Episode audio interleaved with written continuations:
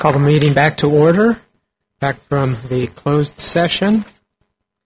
And we are on item 8.1, announcement of items from closed session.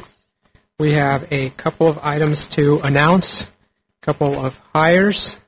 The first one, Nicole Carrier, Spanish instructor, with a start date of August 10th, 2017, and the hire was unanimously approved. The second hire is Dr. Robert Vanderveld, Dean Social Sciences, Science, Mathematics, and Engineering, with a start date of June 19th, 2017, and also a unanimous approval.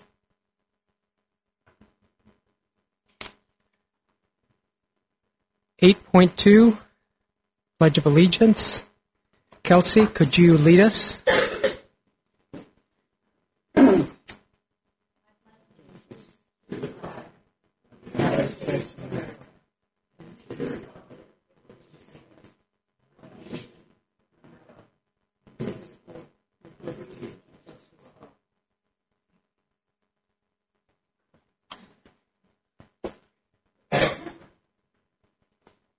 Eight point three, adoption of the agenda. Being any comments, questions, then the agenda is adopted by unanimous consent. Nine, public comment general. At this time, the- we will devote a total of up to 15 minutes for comments to the Board of Trustees regarding any subject not appearing as an agenda item for this meeting, but over which the board has jurisdiction. The public may ask the board to place an item related to the business of the district on a future agenda item. No action or discussion will occur at this time on such items. Individuals will be limited to a five-minute presentation. And we do have a speaker card from Ben Casada. Thank you. Thank you very much. um, I'm Benjamin Casada, coordinator of Student Life. Um, I just wanted to let you guys know that um, as of Tuesday, we have opened up the Office of Student Life Food Bank, which is located in room 1202, lower section of the theater. It is a grocery style shopping uh, food bank, which means that the students uh, fill out an application they are they are left to go into the uh, food bank to shop for themselves. They aren't given food; they are to pick their own food. Um, and there's guidelines on how much they could get of certain areas and certain parts of the shelf, and they're left alone to do that, so that you know they have the ability to uh, choose what they want and get what they want and uh, come back out. And the food supply is for two weeks, and they can come back after two weeks to uh, to get food. But I wanted to let um, let you guys know that if you know of any students who are in need of food or partial need of food, no matter what, if they just have a need for food, to have them come to the Office of Student Life um, or check on our website, which is NVC Student Life on Facebook. Uh, to find out when the office or when the hours for the food bank are open. Right now, they're kind of varied um, until we get um, the times down stable in the next couple weeks of when we're going to be able to do that. Um, I am also planning on um, bringing this forward to the institution for approval because right now it is a pet project. I would like it, since it's grown much larger than a pet project, um, out of my office that I want to get it institutionalized if possible. So I will bring that forward to a future meeting. Uh, I want to leave this one tidbit for you guys. Right now, the um, state of California uh, university campuses um, show 18% student need that someone going to a UC is 18% of those students are going without food or have food insecurities. In the Cal State, it's 13%. So think about how much the California Community Colleges level is because I will come back with those demographics and I will also be coming back with demographics on this campus side of where the food need is because for the last 2.5 years I've been tracking that as well. So uh, stay tuned. Thank you. Is there anyone else, any members of the public who would like to speak? Seeing no members of the public, close public comment. Down to item 10, constituent group reports. 10.1, academic senate report. Amanda Badgett. Good evening, Board. Um, since you've actually heard quite a bit from me tonight, I will keep my comments uh, brief. Um, I guess I should share with you that it seems that I'm to be the Academic Senate President for another two years. Um, I don't know at this point whether I uh, am feeling elated or somewhat trepidatious, but here we are. Um, and I, what I would like to say though is that um, when the IEPI team came and visited us initially in November and then in February, they they really sort of sent a message of of kind of embracing the idea of change, and in that spirit, um, the Senate is presently considering uh, changing how uh, temporarily uh, piloting a program on how we do our Senate business. And I don't know at this point what that's going to look like. It comes to a vote on Tuesday. But what I can say is that this uh, proposal came after months of meeting with a small group of colleagues. And this came in tandem with another fairly sizable task, which was to work with my colleague here on the right, Christy Iwamoto, is the president of the Faculty Association, to work on some guidelines for our part-timers and um, granting seniority to them. And both of these projects, which were very time-consuming and at times bewildering and sometimes frustrating, just reminded me how truly fortunate I am in that I get to work here and work with extremely competent and very creative and passionate people. And I am quite happy that I have this opportunity, and um, especially regarding my colleague to the right. So thank you all. No, he, um, since we already honored the ad- admin uh, confidential person, he decided to step away. Something about a donut.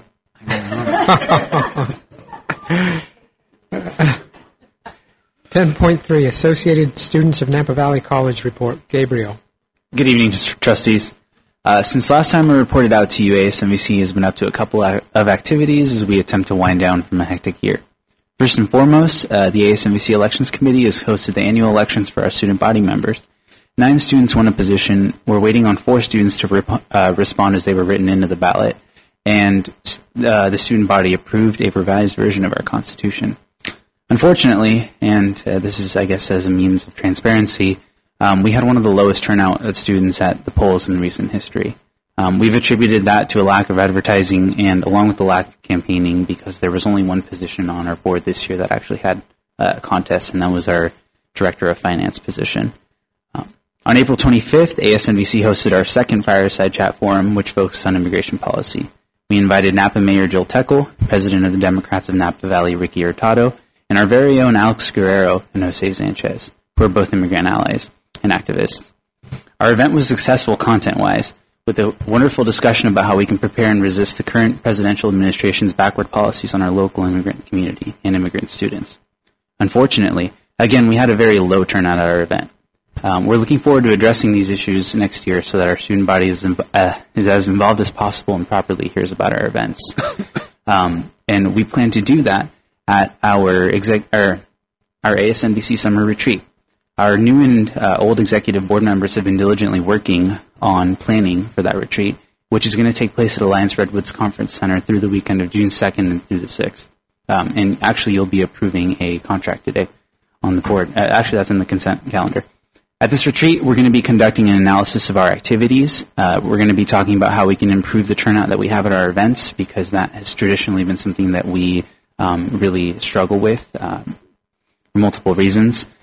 And uh, we're going to be working on our advertising efforts and our online presence on social media because um, we think that that's our key to being able to reach out to a lot of our um, student population. Because right now we currently lack a mechanism to be able to um, contact students either through email or through. I, I, don't think we would ever have the resources to call them. Uh, and uh, we'll also be training our brand new members to ensure that they're ready to take on leadership roles at the college. Much of the work has been on the shoulders of our newest Vice President, Taylor Giamo, and our departing uh, Director of Events, Marilyn Nguyen, as they've had a front seat view to many of our weaknesses throughout the year. It's my sincere hope that the next year, uh, excuse me, that next year's ASNVC board will learn from the mistakes we've made throughout the semester. In related news, the Office of Student Life, led by Ben, has been working tirelessly on opening our food bank at the bottom floor of the 1200 building, uh, which also houses the Little Theater. The food bank project has been a project that has been led by Ben Merrick McKeague, I believe that's how you pronounce that, and Dr. Craig Alamo, and also a variety of community organizations. I managed to get a tour of it today, and it's filled from the floor to the um, to the ceiling with a lot of packaged foods and fresh produce on one side of the room. So it's really great that we have a resource like that for students because I know that food insecurity is something that's even affected students on our board, and we've had a couple of our own members um, go and use the resource pantry right now because they um, they live by themselves and they you know they have to pay rent and they have to pay school and they have to have a job. So it's it's hard to the, struggle out here is uh, very real for us. Um, also, it is with great regret, but slight satisfaction, that I inform you that this is my last report as the Associated Students President and my last report to the Board of Trustees ever. Uh, it's been a really wild two years, uh, and there's been many issues that I've had to talk to you guys about, or at least report out to the board. And there's been there's been many meetings that have dragged on very late into the night. So that's why I'm a little bit happy. it, it really truly has been an honor to sit with you guys in this room and uh, be able to either work with you or report out to you um, because it's given me the opportunity to represent the student body, um, which is something that I never thought that I would have actually done looking back. Um, as a you know as a young student when I first got here, I thought I was just going to get in, get out, and you know go home and start making some money. But um, there has been a lot that I have learned either through interacting with almost each and every one of you, or you know, through my own office and through my own officers. So I really would like to thank all of you guys for uh, being my support system out here because um, that hasn't existed a lot for me in other aspects of my life. So um, it's I don't want to get too emotional over here, but it has been really nice, um, you know, having people who are surround me and um, are very encouraging because um, I just it's it's felt very nice. So uh, thank you, board, and have a wonderful night.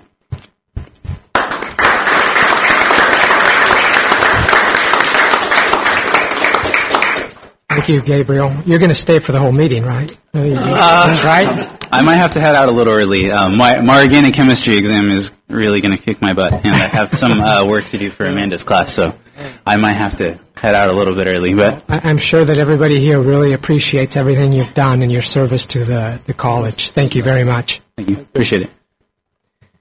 10.4 Classified Association Report, Jan Short. Not here. 10.5 Classified Senate Report, Tuila Huerta. Good evening. Um, not well. Where do I start? We haven't had an EOM this month or last month. Um, just been too crazy with the Senate, and we do have some nominations, uh, a few. Uh, I'm hoping that that will continue with the next board. Um, we had our classified retreat on April 11th. That was a it was a really great event. Um, we had about I want to say 60-ish people show up, uh, which was great. Not as much as we had last year, um, partly because of people on vacation and uh, the 13 people that responded to the survey, which I didn't bring the results, but the 13 people who also filled out the survey but didn't attend said the reason they didn't attend was because of their workload. Um, so they couldn't leave their, they felt they couldn't leave their desk. Uh, but those who did participate, it was really great to see everybody just loosen up, relax, and I think out of everybody, the majority just had a really good time. Um, it was good company, good food, and people. It, I'm disappointed that more people didn't participate and show up. Um, because James Bailey was a, a very great speaker. He got people to open up. I mean, no offense, but the men who participated, who you generally see walk across campus with their hands in their pocket and, you know, or meant a few words, were really talking a lot, interacting, hands out of pocket, smiling. It was it was really good. Um, or even the people who seem really introvert to be the introverts were um, not so much an introvert. Uh, it was it was great. And then the afternoon we had different workshops. Um, I'm sorry I didn't bring the names, but we did have a couple uh, faculty who um, came in and they did a workshop on Sudoku and um, Battle of the World. I, stuff that makes you think um, and using your mind. And then we also had uh, workshops through HR. I don't remember if it's MHN or Nick. Yes. Okay. Um, that was very informative, and uh, even had one of our own teach Tahitian dancing, and that was interesting to watch. It was fun.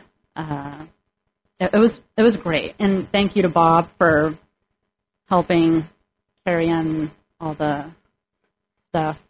People were shocked. There's an admin helping, you know, but it was well appreciated um, and noticed.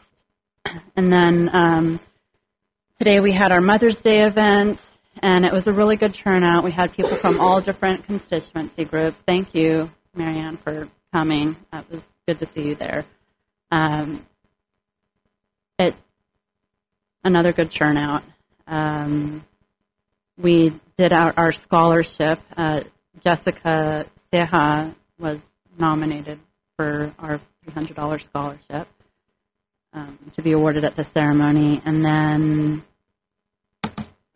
election. We had our election last week. Um, so if there's another BOT meeting in July, that will be my last one. Um, and so the new people that will start in July, Michael Rayford, he's a custodian. He will be the, the president. Marty Shoemaker will be the vice president. Um, the Catalina Martinez and CDC was nominated for or elected for uh, professional development. Amira Donnelly was elected and will continue in her role of the social senator. We have Brenda Rodriguez and ANR and Destiny Eklund up in the tutoring center, and they both will be in uh, senators for the fundraising.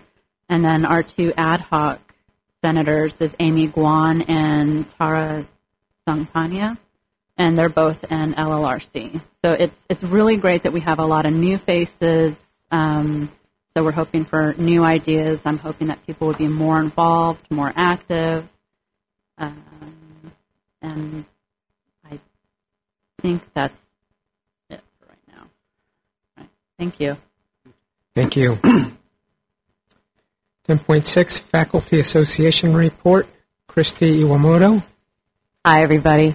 And I apologize in advance. I have to catch a plane, so I'll be leaving right after my report. I don't do that just so I don't have to stay for the whole meeting. I just want you guys, just coincidence. One day I will stay the whole time, I promise. Um, I, uh, I thank you for reminding me. I, we actually also just had an election, so I will be here next year as well for one term. We one year terms, so uh, I'll be here for one more year. Um, and I have some good news, which is that our negotiators and the district's negotiators have finally put together a contract. And so we are very happy about that. Um, we are say, I actually made the announcement today to the Faculty Association, and we are going to be sending that out for a vote very soon. Um, and we're hoping to get it wrapped up by the end of the semester. Lots of exciting things. I want to thank the board for uh, for approving the salary and the new salary schedule. That was wonderful. People were very happy. I was a great meeting actually, and um, and uh, you know uh, the part-time rehire rights, all of these you know uh, really nice improvements, and I you know I I know it hasn't been voted on yet, but I'm optimistic, and I just wanted to take a moment to thank uh, my negotiators, Forrest Quinlan and Lisa Yanover, the district team, Charles uh, Alberon and Eric Shear and Bob Harris, who is uh, not here, uh, who was here earlier, uh, and Bob Parker really helped us out a lot as well. Um, also, a, a, special thank you to uh, Becky Gonzalez and Annie Chindavong in the HR office, who really worked hard behind the scenes. It, we said, well, we, we want to look at that. What would that look like? In about three minutes, they come running down from HR and say, this is what it would look like typed up. So they were on top of it, and they were great.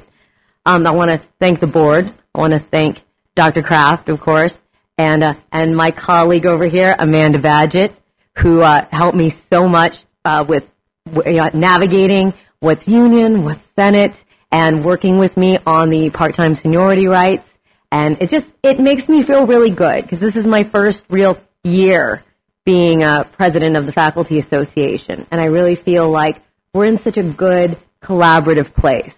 So you know the union and the Senate today uh, in this year working hand in hand, having a, a good relationship with the district, and all of us just being, you know, really optimistic about the future. And I'm really happy for that, and thanks very much. Oh, on a personal note, sorry, uh, just really quickly, next Wednesday is the college de-stress day for the students. We're going to be holding that in the bookstore, and uh, my therapy dog group is coming, so we'll have dogs in the bookstore that people can come certified therapy dogs that dogs can pet. I'll be bringing uh, dogs can pet, kids can pet. I'll be bringing my uh, my therapy dog, Maurice, with me. And so, if any of the board happen to be on campus, or if any of the administrators happen to be on campus, come by the bookstore and you can come and pet a dog and be de-stressed. Thanks very much. Thank you. Okay.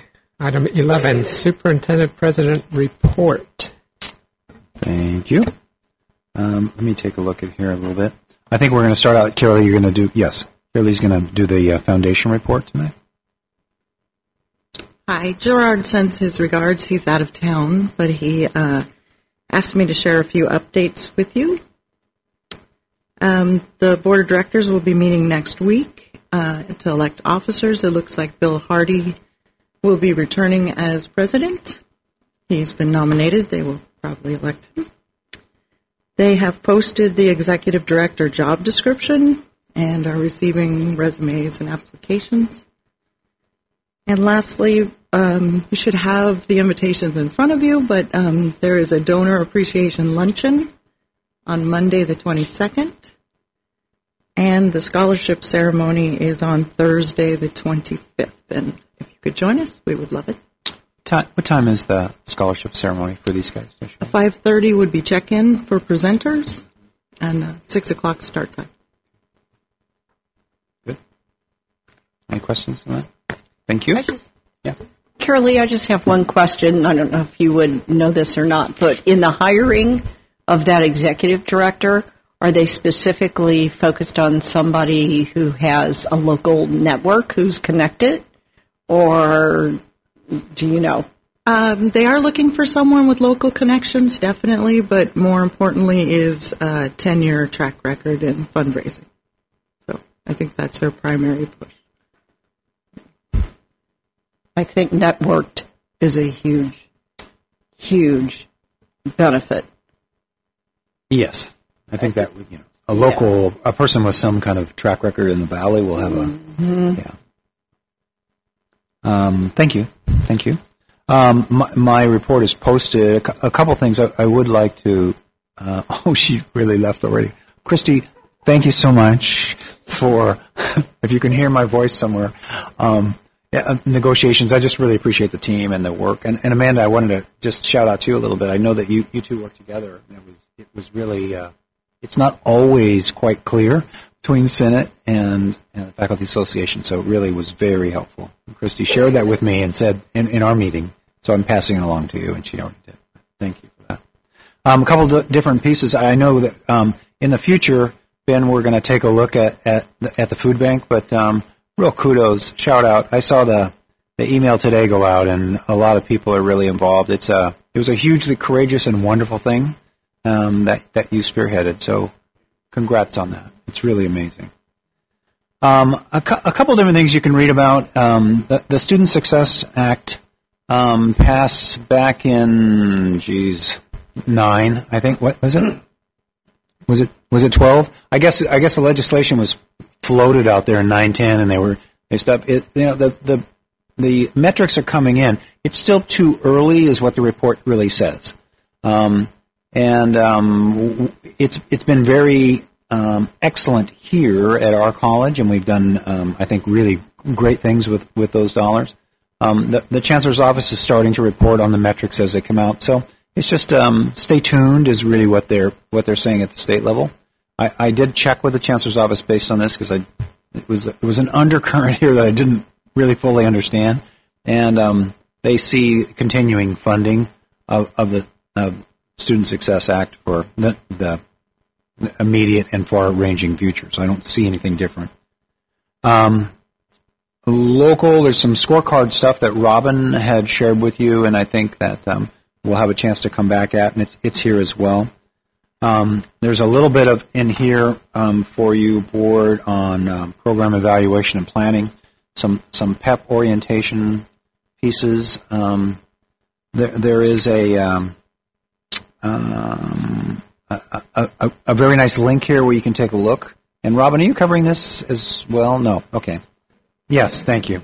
Um, reports from instructional pro- programs were um, were chosen, and and basically, it's a process where um, each program gets to really in depth look at the program, analyze it, walk through a series of, of questions and prompts, and and think about the program, and then compare it to um, the PEP that was done before, analyze and make recommendations. So um, it, it, it is a good process that has served the college well. I think we're also looking at a, um, a truncated version and, and for administrative services side, certainly, and for some of the support because it doesn't quite work as well on our side.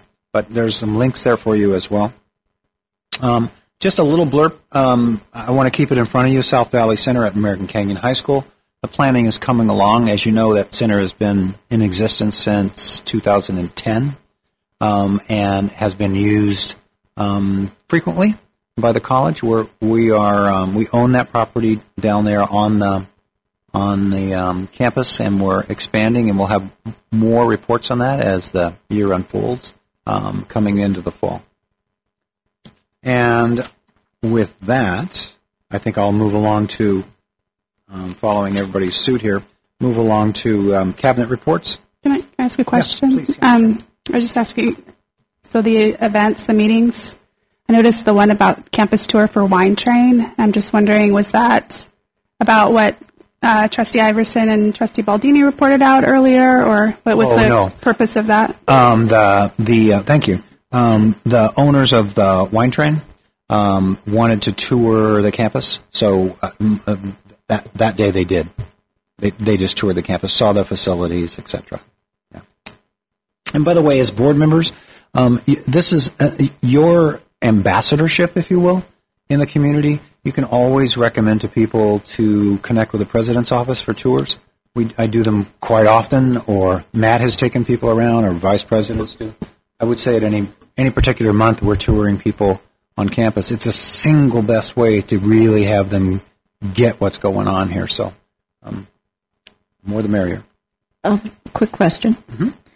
So the very first of your report uh, is information. The Student Success Act is information from EdSource.org. Isn't EdSource the organization that is kind of anti, not anti-public schools, but kind of pushes towards private education? That- i- i- Yeah, they can be not. They can not always be complimentary. I'll say that. Okay. And um, but this came from the chancellor's report, his office. He forwarded over as just, hey, look, this is information that's getting out there Um, you need to take a look at it, and, and my reason to bring it forward to you is it, it went all across the on on the list to everybody. Um, so I wanted a chance to address that, even though some of the stats, the initial stats, are are not conclusive. Um, we're not we're not far enough into this process yet to really give it a, a, a good analysis.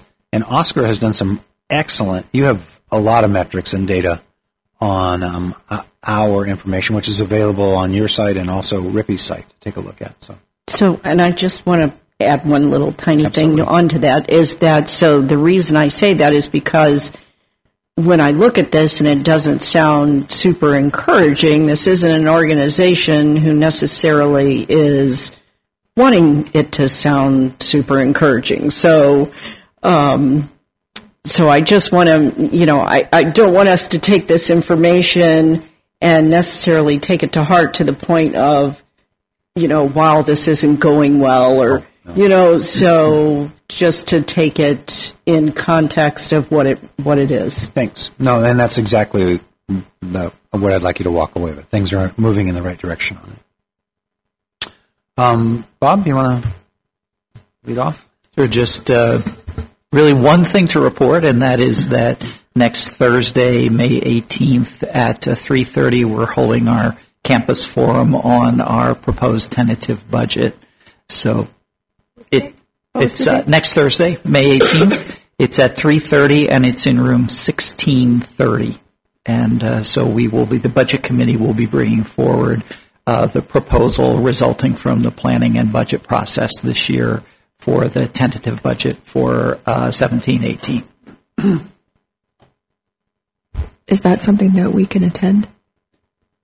I would love for you to attend. Yes, that uh, that is. Uh, it would be great to have uh, any members of the board there.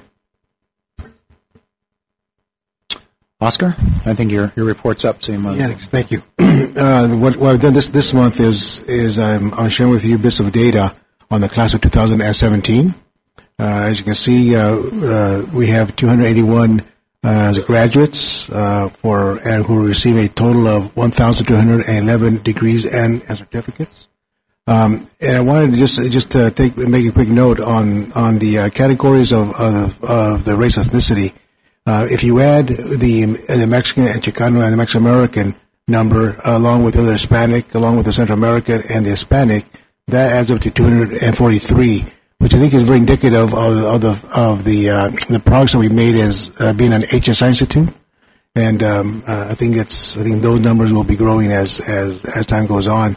Uh, the other pages are uh, are to give you an idea of what degrees and what certificates our graduates are receiving.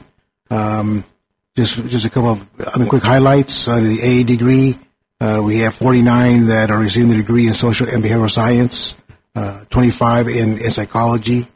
Uh, under the AT AAT uh, degree, uh, in psychology, uh, 49 48, uh, sociology, uh, 19. But uh, but the large number that I think is very impressive is under the AS degree uh, cat- category, where uh, natural science and, and, and mathematics shows a total of 317 uh, de- degrees that receiving that they'll be received by our students. So again, this is just a bit of information just for you to you to peruse and and to have knowledge in terms of what our students are doing and uh, what what they're graduating in and with.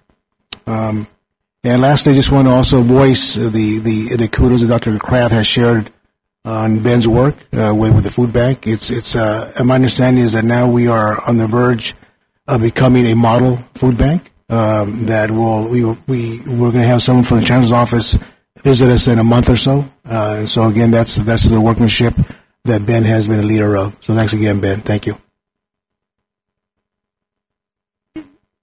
I just want to thank you for I think putting together the list of all the degrees and certificates. That was really interesting. I, I've never seen anything like that before, and that I can remember anyway. And um, I was just wondering, this is more for maybe Dr. Kraft. Is this kind of you know being data driven? Does this kind of drive priorities at all? I, I just I was surprised also by the large number of students in math and science. That was impressive. Yeah, I, I, yeah, yeah. Eric and I have talked about this, and yeah, go ahead. Thank you.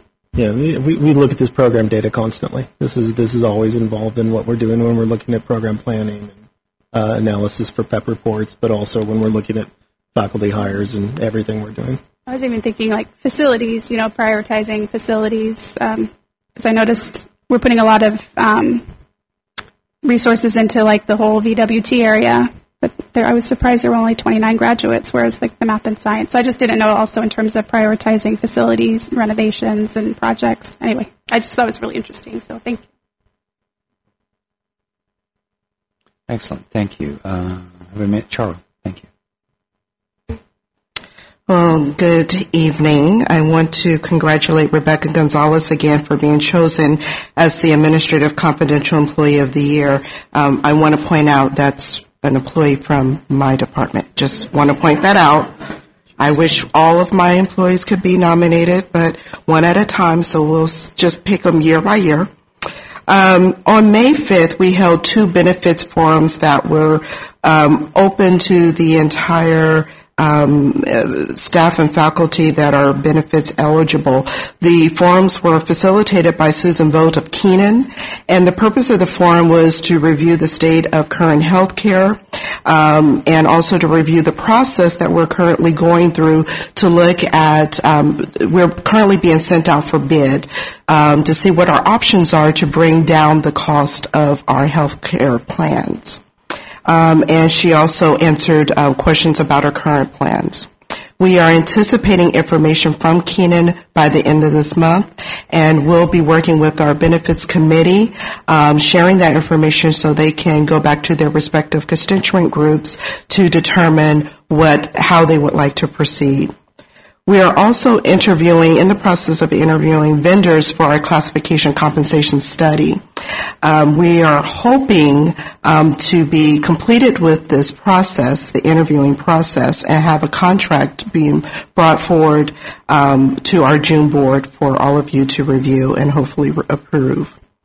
And again, we've reached a milestone with faculty negotiations. I'm, I'm going to squeal. I'm so happy. Um, but I want to thank um, Forrest, Lisa, and Christy, um, and also thank Bob Harris, who is not here, very, very much a part of our team. Eric Shearer, um, along with um, Bob Parker, um, who has just thank you. We have you were part of the team, part of the year, and became a resource. So thank you.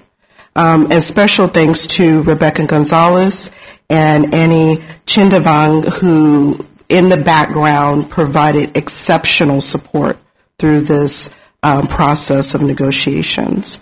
And with that, um, thank you.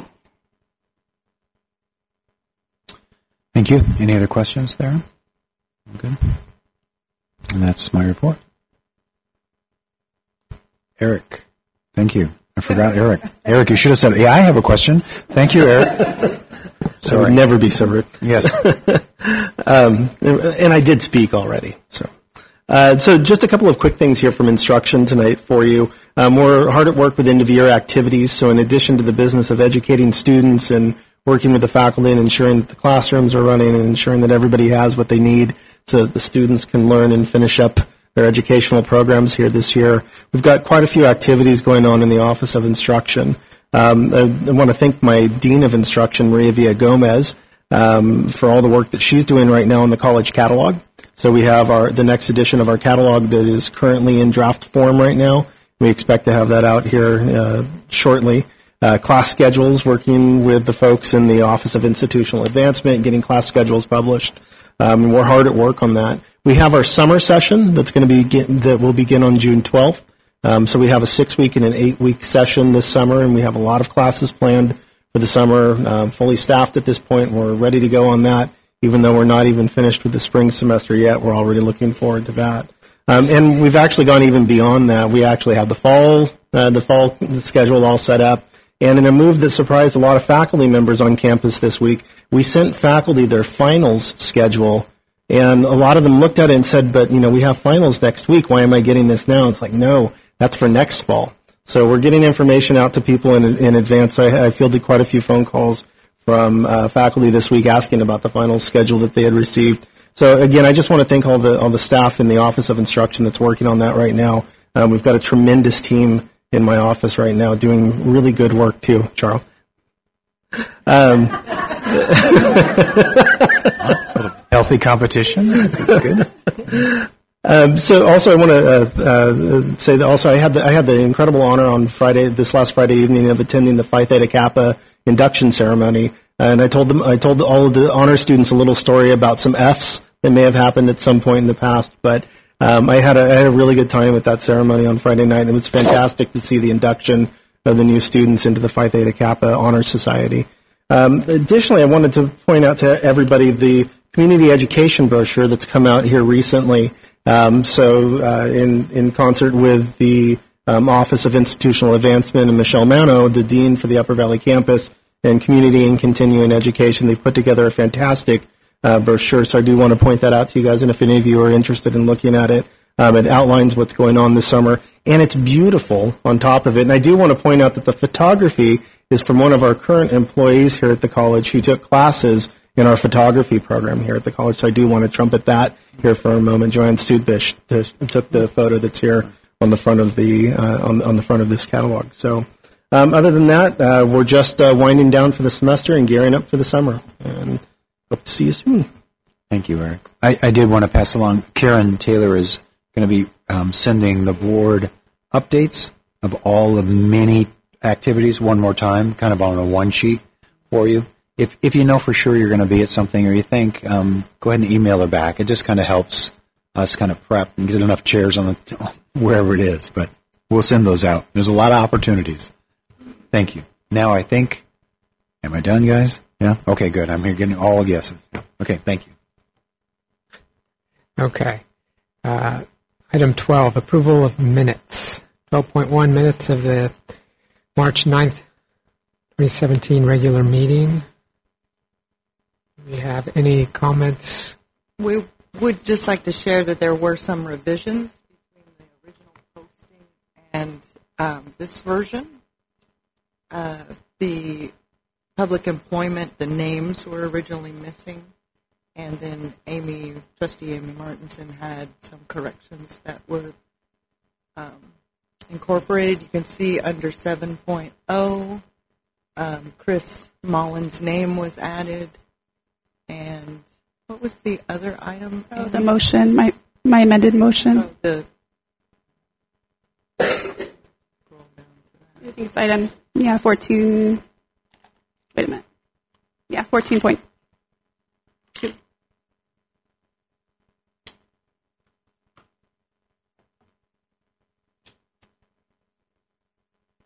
So under the um, accreditation, accreditation follow-up report, um, there was a correction to the um, motion to amend.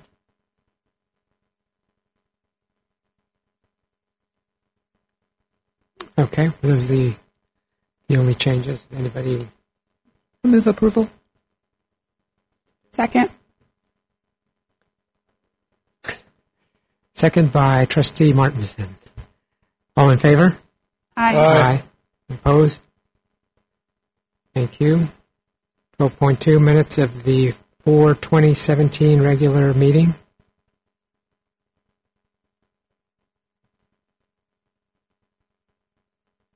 Move approval. So that one, just to point out, there was just one addition Uh, where was that? towards the end. Let's see. It's underlined.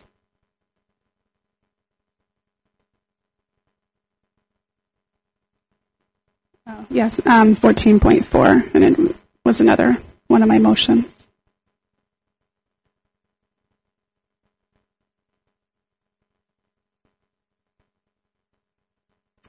Okay. If we have a first and a second, any other questions or comments about that?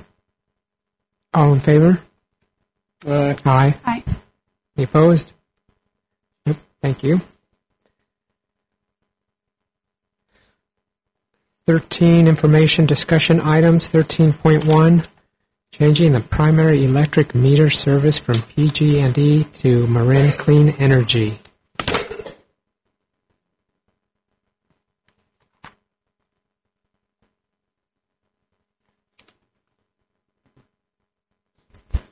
Good evening, everyone. Good evening. I've been coming up here for a long time, and this I just saw Carol Lee actually raise this up and down.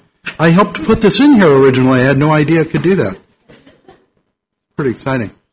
Uh, first of all, I would like to apologize to the board for any confusion that this agenda item may have caused by the way that I wrote it. Uh, today I was looking at it, and it wasn't as clear as it could have been. Additionally, the chart that was sent out to you is confusing. So uh, I'll start with that. The other thing that I do want to share with you is that Marin Clean Energy had a rate reduction in April. And the chart that was originally sent out to you with the timing of needing to get the agenda information out didn't hadn't been updated yet by Marin Clean Energy. The chart that's on the screen is updated, includes the uh, April information. As I think most of you know, last year in September was the opportunity for people in Napa County to people and businesses to either opt in or opt out of a change with Marin Clean Energy as a, a source for your electrical power as opposed to PG&E. PG&E would continue to deliver uh, the electricity to the customers, and the customers would still have the opportunities for rebates and, and other benefits of being a PG&E uh, customer, but your uh, electricity was actually coming into the wires as sourced by Marin Clean Energy. Marin Clean Energy has two levels of service that they have. They have their uh, default or their basic service, which is 50% green energy, or they have the deep green variety, which is 100%. In September last year, uh, Uh, the college elected to go, we went ahead and made the change with our smaller meter accounts to go with Marin Clean Energy for the 50% as a bit of a test. Our main meter, because of our solar field, is a net meter, so it works both forwards and backwards depending on if we're putting power on the grid. Because of that process, there's a true up period that happens at the end of every April into May that results in an extra charge that's basically the transmission charges, the demand fees that you've accumulated over the year, and there there can be a larger bill that happens at that point in time. If we were to have made our change on the main meter to Marin Clean Energy last September, we would have had to have gone through a secondary true up period that would have hit us with another little spike in in a bill and, and from a class, uh, cash flow perspective, we decided that that wasn't the best thing to do. And also in talking with Marin Clean Energy, there's challenges with transferring a big account with a net net meter. There's uh, potential glitches in the billing, and they weren't sure that they 100% wanted to make that commitment with that change at that point in time. We're to the place now where we're, uh, Bob and I have been talking about this for some time, and it makes a lot of sense to make this change. Uh, and again, this is from an information item perspective to look at the light green, which is the 50% level, uh, and for all purposes, it's essentially the exact same price as PG&E. What it does do, and I'll try to do my best to explain this chart. On the right-hand side of the chart, it, it has percentages. And to use that scale, all you want to do is look at the bar graph. So that is showing what the percentage of renewables the uh, electricity is coming from. So the deep green uh, for Marin uh, clean energy is at 100%. That's the bar that goes all the way across the top.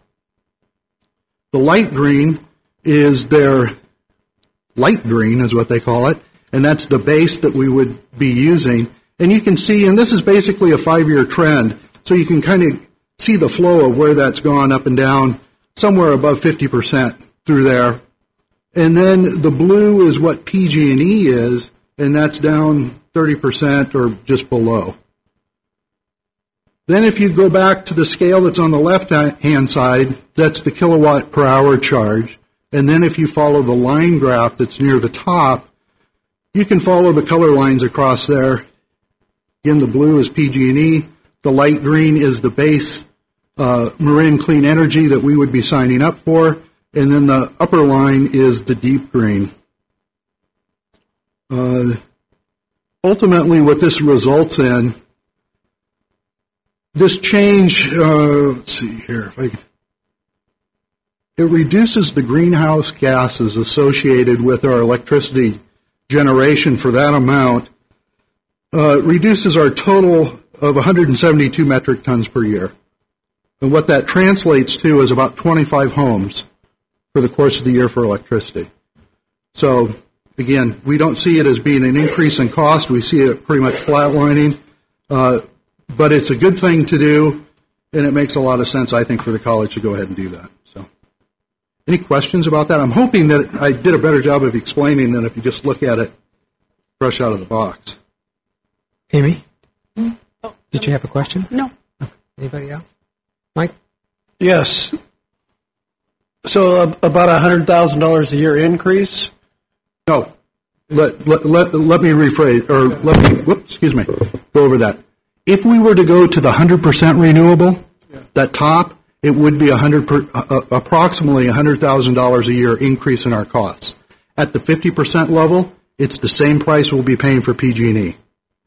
So there's no increase in cost. And that's, and that's the, where I was unclear in the way I wrote the agenda item. My concerns is if if you're, you know, what our our solar field has a degradation rate of what one, less than what half percent or thereabouts over its planned lifespan, and we have nothing but surfaces here that get good heat. Why wouldn't you just invest that any money into more solar fields, particularly any new construction over the the asphalt that's out there right now? Why would we want to do that? and PG&E's increasing. They're competing in the same markets, I would think, for renewable sources. The, neither one is. Uh, so I just don't get why would that be a wise expenditure of college money to to not invest in our own solar fields. I'm not hundred percent sure that I, that I'm understanding what you're asking. So what, what I'm presenting is, is there would be no increased cost to the college. Right, but uh, but you've said that 100% is better than 50%. That's so if true. we generate 100% of our need, why would Marin okay. Clean Energy be a, such a good deal? Okay, I, I, I okay, I, I get it there. So basically, what it boils down to is the upfront investment costs. Uh, so we are currently looking, and we're talking with SunPower and other folks about as we move forward about the future potential for adding whether it's covered parking. Uh, we're looking at all kinds of different options. There's a lot of different funding mechanisms, whether uh, the outside uh, uh, group or the investment group owns the solar field, and then we basically pay the same rate, but yet we're providing that additional uh, solar power for the grid. So there's a lot of options that we're looking at. We have another one that that we're looking at that's going to be a, a bit of a battery storage option that is getting significant rebates through PG&E to do that will help save us with our power costs uh, related to demand charges. That's another thing that we're going to be looking at for the coming year. So there's a lot of different things out there that we are looking at. Uh, and including one of the options is, is if, if our interest is just trying to be 100% green, one thing that we would have to look at from an economic standpoint is does it make sense to go with something like Marin Clean Energy because we don't have any maintenance costs then. So that's another way that something else that has to be factored into it. Uh, question, just a more comment. Um, yeah, I mean, down the road, that's I all for having more solar panels, but for right now, given what we have, um, to me, it just makes sense to make this change. It's the same price, and the point is, is that with the light green, you're getting, you're, you're, it's a socially responsible company. Um, 50% will come from renewable instead of 30%, so it's green. It could be part of our sustainability plan. And the other advantage is that you have local control. Um, so, for example, our supervisor, Wagenknecht, is on the board of directors for MCE. He's our local rep. So when um, the what led to the, the rate reduction was at one point uh, MCE cost a little bit more.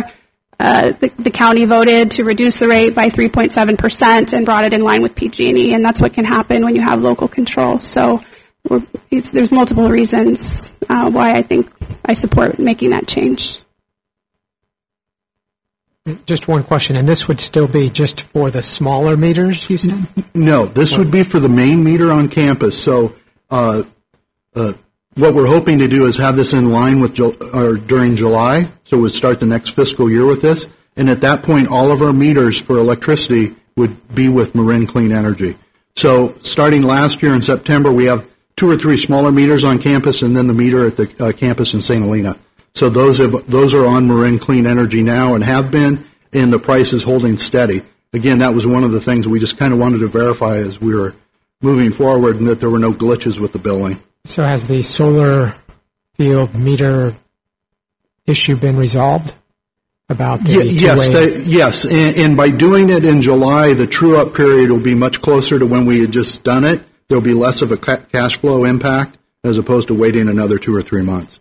So we, we, we feel like it'll be a pretty easy transition this time. Thank you. Anybody else?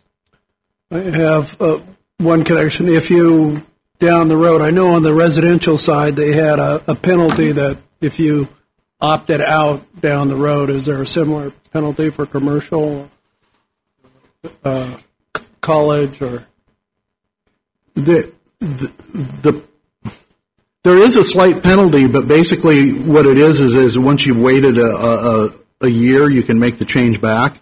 And so for us, it's like the big ocean liner. It takes a while to turn it around anyway. Uh, so we would want a year before we would change our mind anyway. So it, we shouldn't be affected by any penalties. Thank you. I want to say another advantage is good PR. I mean, Doug can put out one of his press releases that we've that's- become more green and we've t- shifted to more green energy. Right. And one of the ways to look at it is so right now our solar field produces a, just for simple math, we're going to say 30% of the campus power. If You could take that other 70%, cut it in half, 35% of that is the renewable. We're at 65% for the main meter for the campus for renewable power. I think there for uh, electricity, I think that's a good thing. Thank you. 13.2 Institutional Strategic Plan.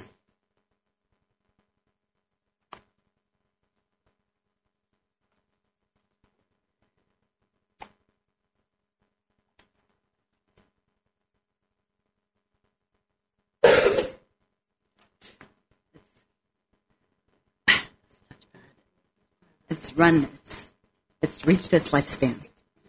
We need a new touchpad on the technology plan.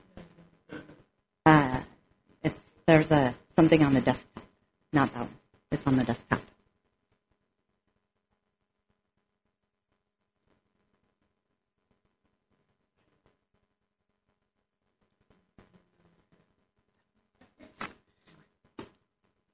I'll fight with the touchpad. Drifting down.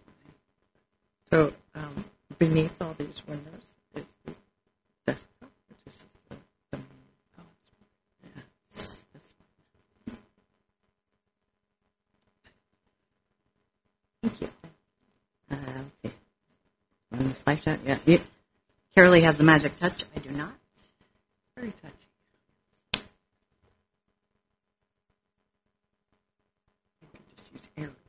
All right. Thank you. So, good evening, board. Uh, I want to preface by saying that Rue Brueggemann, who is the faculty co-chair of the planning committee, uh, sends his regrets because he's teaching this evening, and uh, he was originally scheduled to present this uh, with me on behalf of the planning committee. Uh, so I'm here to share some information about the development of the next institutional strategic plan, including a summary of the Planning Committee's recent evaluation of practices that led to the development of the new plan, which is currently underway. Um, at the end, I will present the tentative draft of the 2018-2021 institutional strategic plan and provide some general information about the timeline for development, which will extend into the fall semester. Um, so first, I want to provide some context for the institutional strategic plan, uh, including how it relates to our annual planning process, a- annual planning and resource allocation process, as well as the responsibilities of the planning committee. Um, so as outlined in this slide, the institutional strategic plan is part of a larger set of institution level plans, and that those include the educational master plan, the facilities master plan, the technology plan, and the fiscal plan, as well as the institutional strategic plan. And all of those plans are updated and revised periodically according to a schedule. Uh, our current institutional strategic plan spans 2014 to 2019, and our integrated planning schedule, which is uh, kind of a um, sequential um, cycle that um, shows the regular evaluation of those all, of all of those plans, as well as the mission and our accreditation reviews, um, all in one place. It, it uh, conveys the timelines and how those all fit together. Um, so one thing that our uh, integrated planning schedule indicates is that our next um, institutional strategic plan was to be developed in 2018-19, and that was to prepare us, um, you know, based on the sunset date or the end point of the current plan, so that we would have a new plan in place by uh, 2019. Um, so uh, what I'm going to be highlighting tonight is some of the changes in the schedule or the original plan and explain the reasoning behind those changes.